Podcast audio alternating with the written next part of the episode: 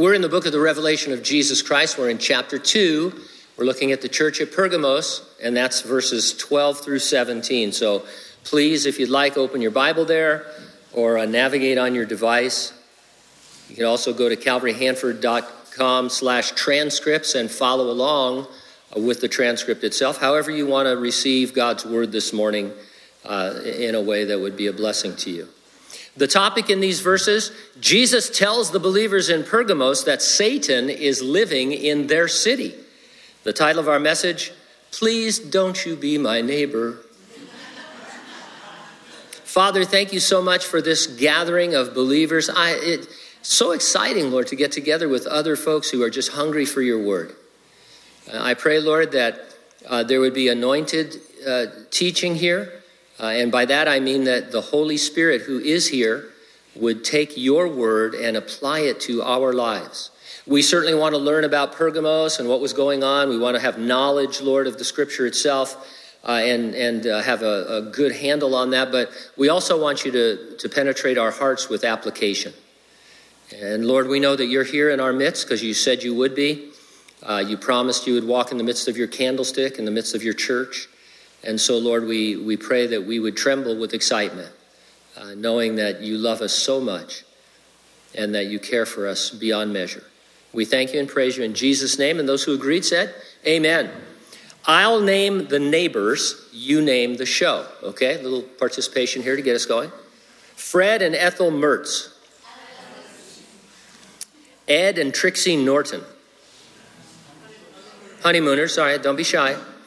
If you're wrong, you'll have to leave, but don't be shy. Barney and Betty Rubble. Lenny and Squiggy. Ned Flanders. Wilson W. Wilson Jr. All right. One more to show that I'm on the cutting edge. Agnes. Oh, WandaVision. WandaVision, yes, a couple of you got it. All right. Not that I watch that, but no, there's nothing wrong with WandaVision. Maybe. While the majority of television neighbors are rather likable, movie neighbors can be your worst nightmare. You can probably think of a film in which the neighbor turned out to be anyone but Fred Rogers. I would submit Lars Thorwald in Alfred Hitchcock's Rear Window with an honorable mention going to the Klopeks in The Burbs. The believers in the church in Pergamos had a supremely undesirable neighbor. Who was their neighbor? As the church lady would say, Satan. You guys remember the church lady? There was a sweet, sweet lady in our church here at Calvary Hanford years ago who looked just like the church lady and had that same kind of purity, you know. And so one time I felt led, I thought, to mention the church lady to her. And she, of course, was so holy she had never even seen it. And then somebody showed it to her, and she wasn't as holy in that moment as I remember, but... Jesus said in verse 13, where you dwell, Satan dwells. The devil had his throne there. It was not a good day in the neighborhood with Satan going about singing, won't you be mine? Satan wasn't only living in their city, though. He was attending their church. Not personally, but through certain false teachers he had equipped. In verses 14 and 15, Jesus said, you have there those who hold the doctrine of Balaam.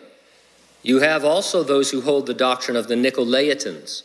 The Lord wanted the believers to take action against these individuals. I'll organize my comments around 2 points. Number one, hold fast and you reveal Jesus enthroned. And number two, hold loosely and you reveal Satan enthroned. Verses 12 and 13, revealing Jesus. There are two symbols that are used to represent medicine. You would recognize them immediately. The caduceus is a symbol with a short staff entwined by two serpents. The rod of Asclepius is the one with a single serpent. I just like saying that, Asclepius. It's one of those, I know I'm going to mispronounce it now that I'm making a big deal about it, but serpents, isn't it weird? I mean, doesn't that strike you as weird? Why medicine? Why serpents?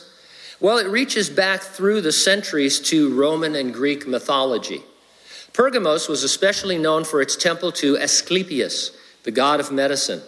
People from all over the world traveled to Pergamos hoping to be healed. The method for healing was quite unorthodox. William Barclay writes the following: sufferers were allowed to spend the night in the darkness of the temple. In the temple, there were tame snakes. In the night, the sufferer might be touched by one of these tame and harmless snakes as it glided over the ground on which he lay. The touch of the snake was held to be the touch of the God himself, and the touch was held to bring health and healing. As Indiana Jones would say, why does it always have to be snakes? Satan was similarly slithering around the church, seeking to touch the believers, not for healing, but for havoc and for harm. And so verse 12, and to the angel of the church in Pergamos write, these things says he who has the sharp two-edged sword. The revelation that John wrote out on a scroll was carried from city to city, church to church in the region we know today as Turkey. It would be read aloud by the angel of the church. Angel is a word that just means messenger. Strong's Concordance comments that it implies the pastor. He would be the one, most natural one, to read this to the church. And he would read more than the letter. He would read the entire scroll of Revelation, but certainly they would pay attention to this particular letter to themselves. John gave a detailed description of Jesus in chapter 1. We read that out of his mouth went a sharp two-edged sword. That observation is now edited by the Holy Spirit to read, he who has the sharp two-edged sword. You've probably seen a representation of Jesus with a sharp two-edged sword coming out of his mouth. Have you seen that picture? It's a famous one that comes out of the Jesus movement, but you can find it. It's just kind of a wacky fantasy picture of Jesus. Are we to take this literally? And of course we would say no, but why not? Because we're the literalists. We've been making a big deal about taking everything in Revelation literally, unless there's a reason not to. So what is the reason? Well, we've mentioned before how dependent the Revelation is on Old Testament references. And we've said that Jews would understand references that we miss because of our lack of Old Testament familiarity. A Jew, upon hearing about a sharp sword coming out of the mouth, would remember Isaiah 49 verse 2, where it says, and he has made my mouth like a sharp sword. Other translations include, he made my words like a sharp sword, and he gave me speech that would cut and penetrate.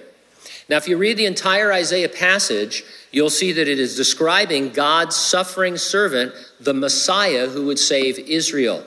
It's a prophecy about Jesus. And so when Jesus described himself as the person with the sharp two-edged sword coming out of his mouth, the Jew would understand he was claiming to be the Old Testament prediction of the Messiah, whose words would be penetrating and powerful. And so no, Jesus doesn't have a sword coming out of his mouth. It is a well-known expression for the power of the speech of the Savior. And it's the perfect attribute of Jesus for Pergamos, because the words of these false teachers needed to be dealt with sharply by the sword of the word. And so we have these descriptions of Jesus in chapter 1, and then one of that, he borrows from that and says, now to the church at Pergamos, here's the description that is most apt for you because of your situation. So it's a brilliant narrative. And so he says in verse 13, I know your works and where you dwell, where Satan's throne is, and you hold fast to my name and did not deny my faith, even in the days in which Antipas, my faithful martyr, was killed among you, where Satan dwells. The words, your works, do not appear in the best manuscripts that we translate the Bible from. The emphasis here is on knowing where they dwelt, where they lived. And not just the city, because that's obvious. Jesus was letting the saints know that their city was ground zero for the devil. Pergamos was Satan's throne. It seems that the nations of the world have angels, both good and fallen, that are assigned to them behind the scenes of what we observe. In the book of Daniel, a mighty fallen angel called the Prince of Persia detained the angel Gabriel from coming to Daniel. And so Daniel was dispatched to answer Gabriel's prayer face to face and give him what was probably the greatest prophecy in the Bible, the Daniel 70 weeks. But on the way, when he got to Persia, the Prince of Persia, obviously a supernatural being, withstood him. 21 days they wrestled or they insulted each other, or they threw rocks at each other, whatever angels do to fight each other. I have no idea. And finally, Gabriel was able to leave when Michael showed up and took over for him. And speaking of Michael, we're told in Daniel that he is the great prince who stands watch over Israel. And so Michael the archangel is especially involved with the nation of Israel as their protector. Calvary Hanford probably has a protector and angel. Somebody came up afterward and said, I know who it is. It's Clarence. If you were really on it, you would have rang a bell right then, but I should have told you. I came up with it just now. Satan is the god of this world, and it's logical that he would have a headquarters. It's probably not where we think. I mean, if I polled people, I'd say, where do you think Satan's headquarters? Las Vegas, New York, Pattaya in Thailand, or, there's certain places you identify with maybe greater wickedness. None of you, well, we might say, I'm going to take a shot and say it's Riverdale.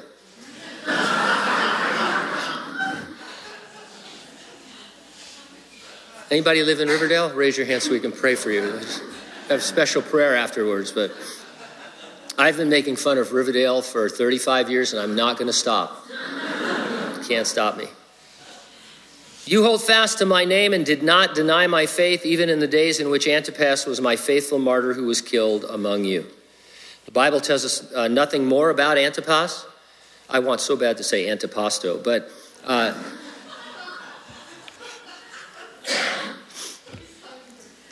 He was an impressive one-verse wonder. Faced with pressure to deny Jesus or die a violent death, Antipas chose to die a martyr, and the believers in Pergamos stood with him, willing also to become martyrs themselves. Martyrdom seems a triumph for evil. Looking back on church history, we see that it is, in fact, a victory for the Lord every time. You probably already know that the word martyr means witness. We who are in Christ are all witnesses who, by holding fast to Jesus, could someday become martyrs, the ultimate witness. Or is it? It can be harder to live for Jesus than to die for him. Now, I freely admit I am not the most qualified Christian to say that. So I'm going to cut you off there. You're already thinking, how can you say that? I can't. But Sadhu Sundar Singh can say it. He is credited as the first missionary to cross the Himalayan mountains to take the gospel to Nepal and Tibet. I didn't do that. One source said, he was known as the apostle with the bleeding feet, for he walked far and long. At 36 years of age, he made his last trip over the mountains. He never returned and is assumed by some to have been a martyr for the Lord. In his diary, left behind, he had written, "It is easy to die for Christ. It is hard to live for him. Dying takes only a few minutes, or at worst an hour or two. But to live for Christ means to die daily to myself." Beloved, in our daily lives, we have opportunities to show the world that Jesus is on the throne, so to speak. All we have to do is die to self. So the question is, where do you and I need to die to ourselves and thereby reveal Jesus enthroned? Talk to the Lord about that. We'll have time at the end of the service for you. Verses 14 through 17, hold loosely, and you reveal Satan enthroned. Sauron was defeated largely because of Gandalf's hidden strategy to destroy the One Ring of Power. With the good guys coming at the bad guys head on, the Great Eye of Barad-dûr was kept distracted until it was too late. Satan was employing a similar strategy in Pergamos. As the bad guy, he came at the believers head on. He killed Antipas. But while the saints were faithfully enduring a direct assault, the serpent had secretly slithered into their midst. Satan is always playing the long game. There are a lot of things are going to happen in your life that that are going to be trials and tribulations and afflictions and sufferings and things like that. And you're going to get through them. You're going to learn your lesson and move on and all. There is always a long game, sinister strategy against you. And you can't know what it is. That's the whole idea. If you knew what it was, you'd do something about it. But because you know it's coming, you can stay prepared for it. You can do just the basic Christian things. You can, break bread, continue in the doctrine and fellowship and in prayer. And you need to, because you need to be ready for when it comes. Over the years, you've seen this in people's lives where everything seemed to be going all right, or they had, the normal trials and stuff, and then all of a sudden something hit that was so weird and so sinister and so devious that it just blew your mind. And those that were prepared, their marriages endured, their relationships endured, those kinds of things. So be prepared.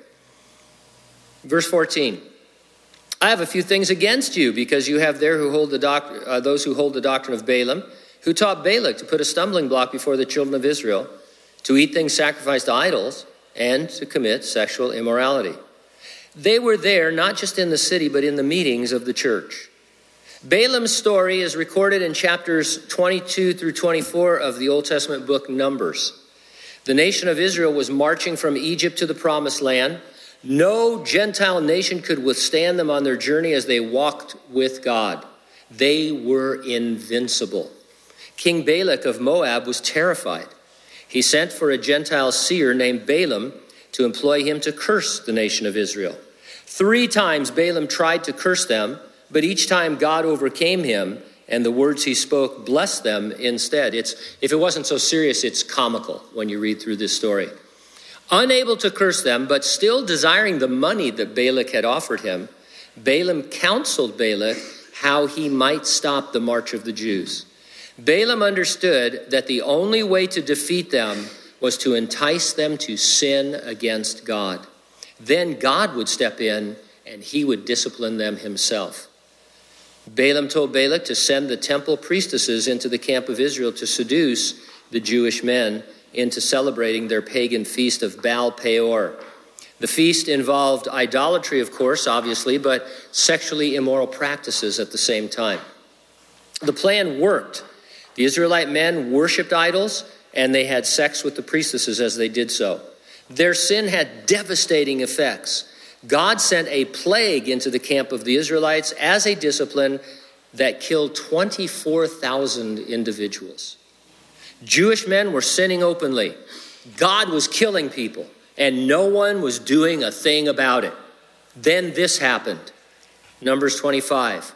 And indeed, one of the children of Israel came and presented to his brethren a Midianite woman in the sight of Moses and in the sight of all the congregation of the children of Israel, who were weeping at the door of the tabernacle of meeting. Now when Phinehas, the son of Eleazar, the son of Aaron, the priest, saw it, he rose from among the congregation and took a javelin in his hand, and he went after the man of Israel into the tent and thrust both of them through. So the man of Israel and the woman through her body. So the plague was stopped among the children of Israel. And so one guy rose up and he said, hey, this has to be dealt with in a way that is pleasing to God. Now, these folks in Pergamos, they didn't call themselves Balaamites. If you meet somebody new to church, and you say, hey, what are you into, or where are you from? He goes, we were just attending the church of Balaam. I'm a Balaamite. In fact, they didn't even call themselves Balaamites, obviously. But Jesus is exposing them by using the story from Numbers. He says, hey, you have in your midst, and you know who they are, individuals that are teaching that it's okay to do these practices. Let me tell you a story about them from the Old Testament. They are little Balaams in your midst. And so you've got them scattered in your fellowship. What were the Pergamos Balaamites promoting? Well, he tells us here, just like Balaam, to eat things sacrificed to idols and to commit sexual immorality. A portion of the food, the meat especially, served in the various temples was first offered in sacrifice to the god of that temple. And the worship of the gods always involves sexually immoral practices. The influence of the Balaamites was to tell the saints that it was fine, even more mature, to go ahead and visit the pagan temples. Go ahead, eat the sacrifice meat. You can watch the sexual immorality. It's not going to bother you because you're not part of it. Ultimately, if you engage in some of that, what's the big deal? And so this was their doctrine. Now, the problem was, you're thinking, well, just stay out of the temple. But the problem was compounded because food was served all the time in the temples, not just in religious rituals. There were food booths and restaurants. And in fact, the best food in town was served in these temple restaurants. So in those days, you didn't go to McDonald's. You went to McDionysus or to Bacchus King, Poseidon Hut, Kronos Jr., Molech Filet, Little Caesars,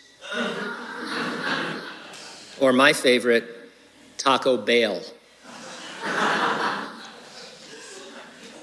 I would have finished the study this week if I hadn't spent 10 hours on those names, but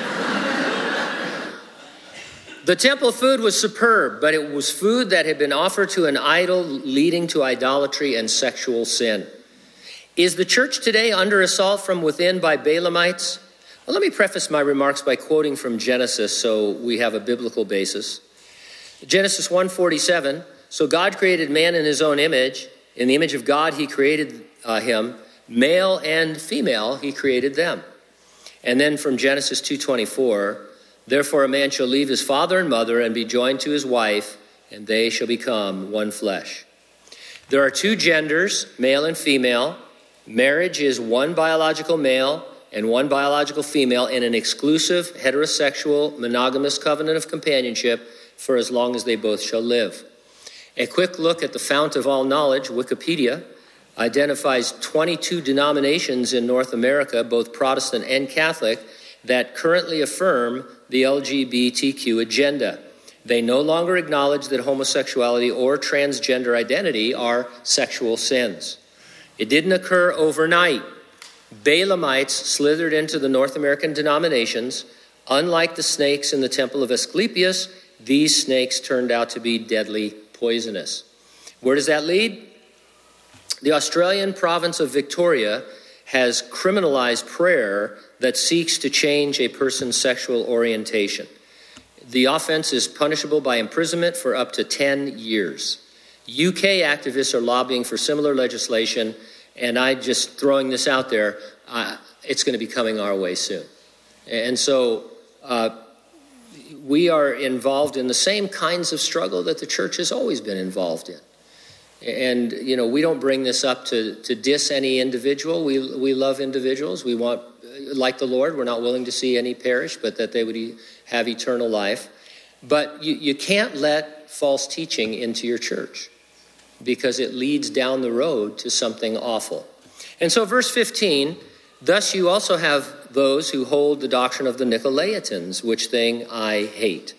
Page after page has been written on who these guys are and what they believe, to no avail in solving exactly what they believed and taught.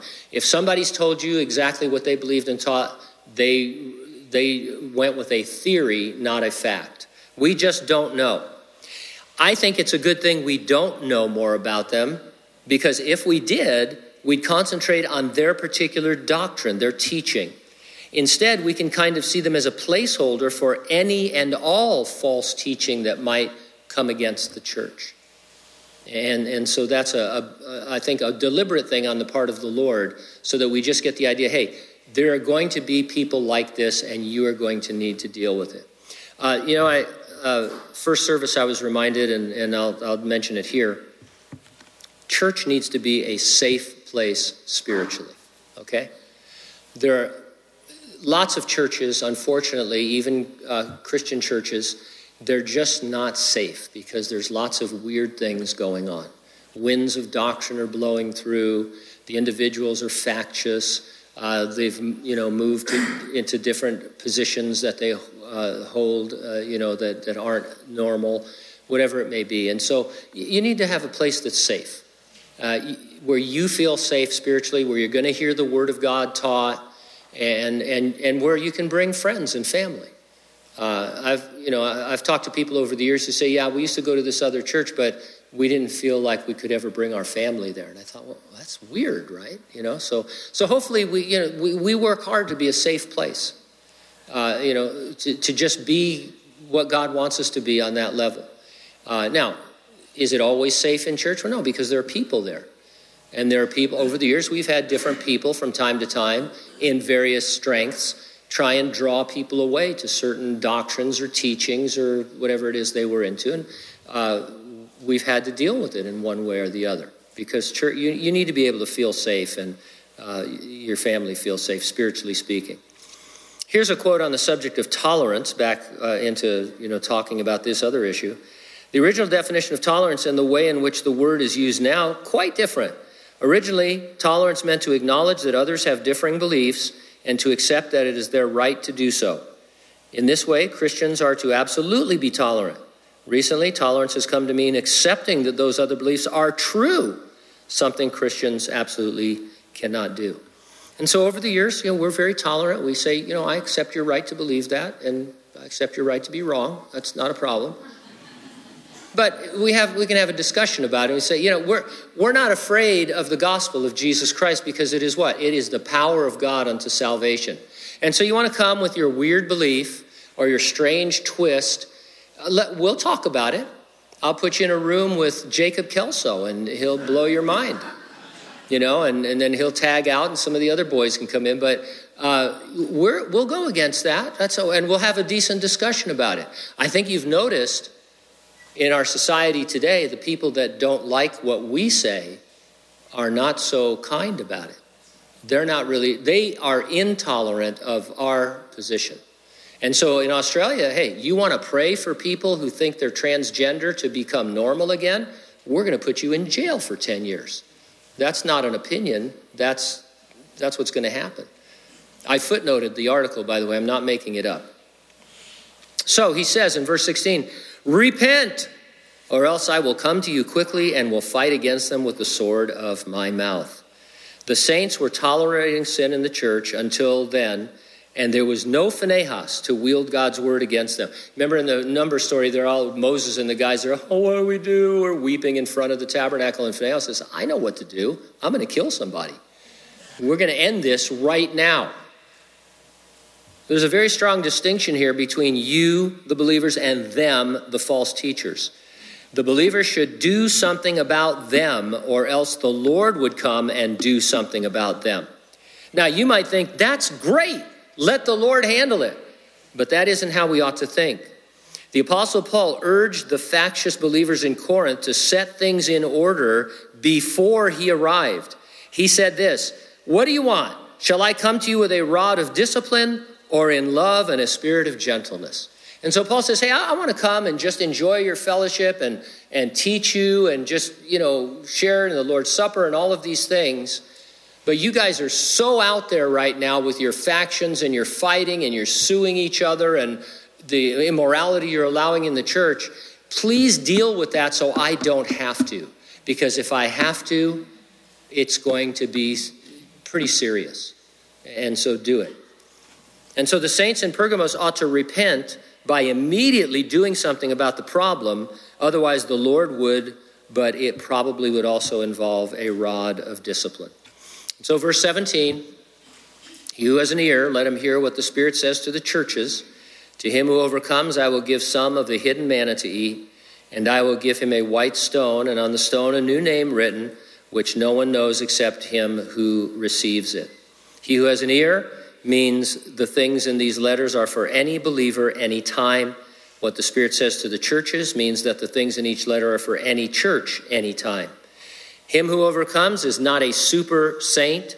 In one of his letters in the New Testament, John says a born-again believer in Jesus is an overcomer. Some of your Bibles say they are just someone who is victorious.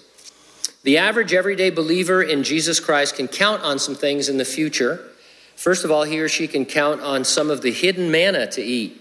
Now, you'll remember that manna was the bread that fell from heaven, which fed the children of Israel as they wandered in the wilderness for 40 years.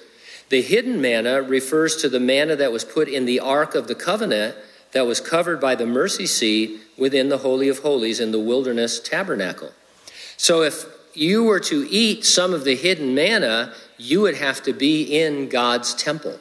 You would have to be in his very presence in the Holy of Holies. And so what I think Jesus is saying here is that at any moment, the church could be in heaven, in God's temple. We're going to see that in chapters 4 and 5. With that in mind, the idea that I'm going to be in heaven in my new body, eating whatever the manna is there and just enjoying life. Why am I so insistent about indulging my flesh in the temples of this world and You know, a lot of people, when you say, hey, you know, this practice in your life, it's right on the edge of, you know, I know you have the liberty to do it, but it's right on the edge of really being, you know, sinful. That's my liberty. I do whatever I want. All right, let's calm down. One day you'll be in heaven. You can eat manna. It's going to be satisfying. This is bread that only satisfies your flesh. Let's have some bread that satisfies the spirit. So that's what the Lord is getting at. You remember the wilderness wandering Jews grew tired of eating only manna. So can we. In our case, the manna is God's word. We can tend to want to add ingredients to it, ingredients that we pick up from the world. Years ago, I would use as an illustration, still a good illustration, but it was more prevalent, pop psychology. It was a big movement in the church to bring pop psychology into the church and to redefine words like redemption and repentance with modern psychological terms. You have to be careful with the ingredients of the world. I was thumbing through an old recipe book. I came across one recipe that called for ammonia. Have you ever seen that? Ammonia? Well, you're probably smarter than me. There is a kind of ammonia that is used in baking. It's ammonium carbonate. And you would have known that 50 years ago, and so they could, all they had to do is say ammonia, and you weren't stupid enough to add ammonia. Now, don't worry, I didn't kill anybody. I substituted mineral spirits. And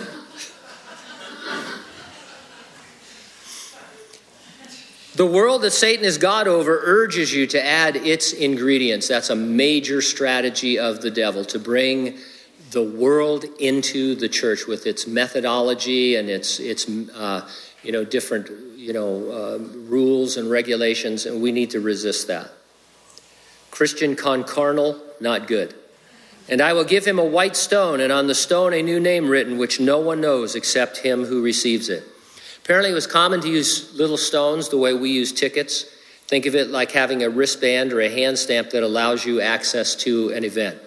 The ultimate invitation, the capital E coupon, is our invitation to the future marriage supper of Jesus that believers are going to attend as his bride. We'll see that at the end of this book as well. My mom used to tell me junk food would ruin my appetite for dinner. The junk food of the world system, Satan heads, it wants to ruin your spiritual appetite. One description of a Christian, hungry for the word of God, right? Because it's our bread, it's our meat, it's our milk, it nourishes us spiritually. So if I find myself not hungry for the word of God, then I'm filling myself with other things, I guess. And so it's just one of those little tests that you can do. Anytime somebody comes, a lot of times people come, they visit the church, let's say, and they say, yeah, you know, this pastor or the word over there is just so boring. And it's like, well, is he reading the Bible? Yeah. Is he commenting on the Bible? Yeah. Something's going on there because it's the power of God unto salvation. Can a person be boring? Sure. Jonathan Edwards is pillar of American Christianity. Revivals are happening all around him, crazy stuff. I read a little blurb on his biography the other day. He was the most boring person on the face of the earth. He had like 2-hour sermons and he would read them monotone. The ultimate invitation, the capital E coupon, is our invitation to the future marriage supper of Jesus that believers are going to attend as his bride. And of course, there was no rarefied air, or, you know, it was the early century and stuff. And so, you know, if you're not hungry for God's word on some level, then deal with it. You know, get the junk food out of your life and get back to eating what's good. And on the stone, a new name written, which no one knows except for him who receives it. Pretty common in the Bible for believers to be renamed. You can probably think of these four. Abram was renamed Abraham. Sarai was renamed Sarah. And Jacob was renamed Israel. And then, of course, in the New Testament, Jesus told Simon he would be called Peter. You probably have an endearing pet name for the one you love. And by the way, that was our Valentine's Day portion of the message right there. Happy Valentine's Day. See how it dovetailed in just perfectly, though? A lot of you do have an endearing pet name for the one that you love, and others may know that name because you might use it, but it's a name no one else is really allowed to use. If I start calling your wife by her pet name, Not good.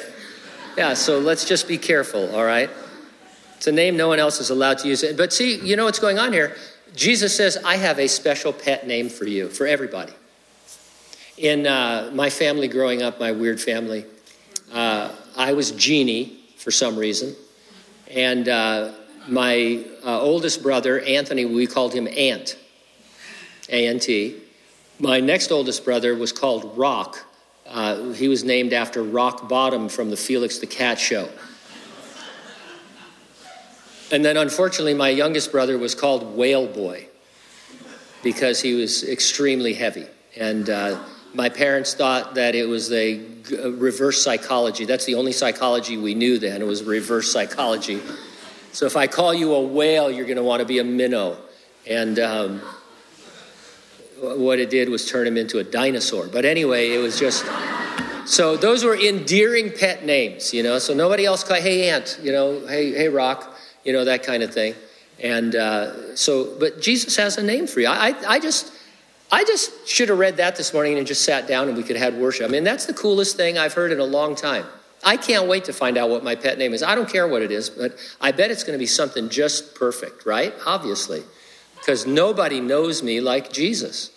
And it's going to be just perfect. I can't wait to get there.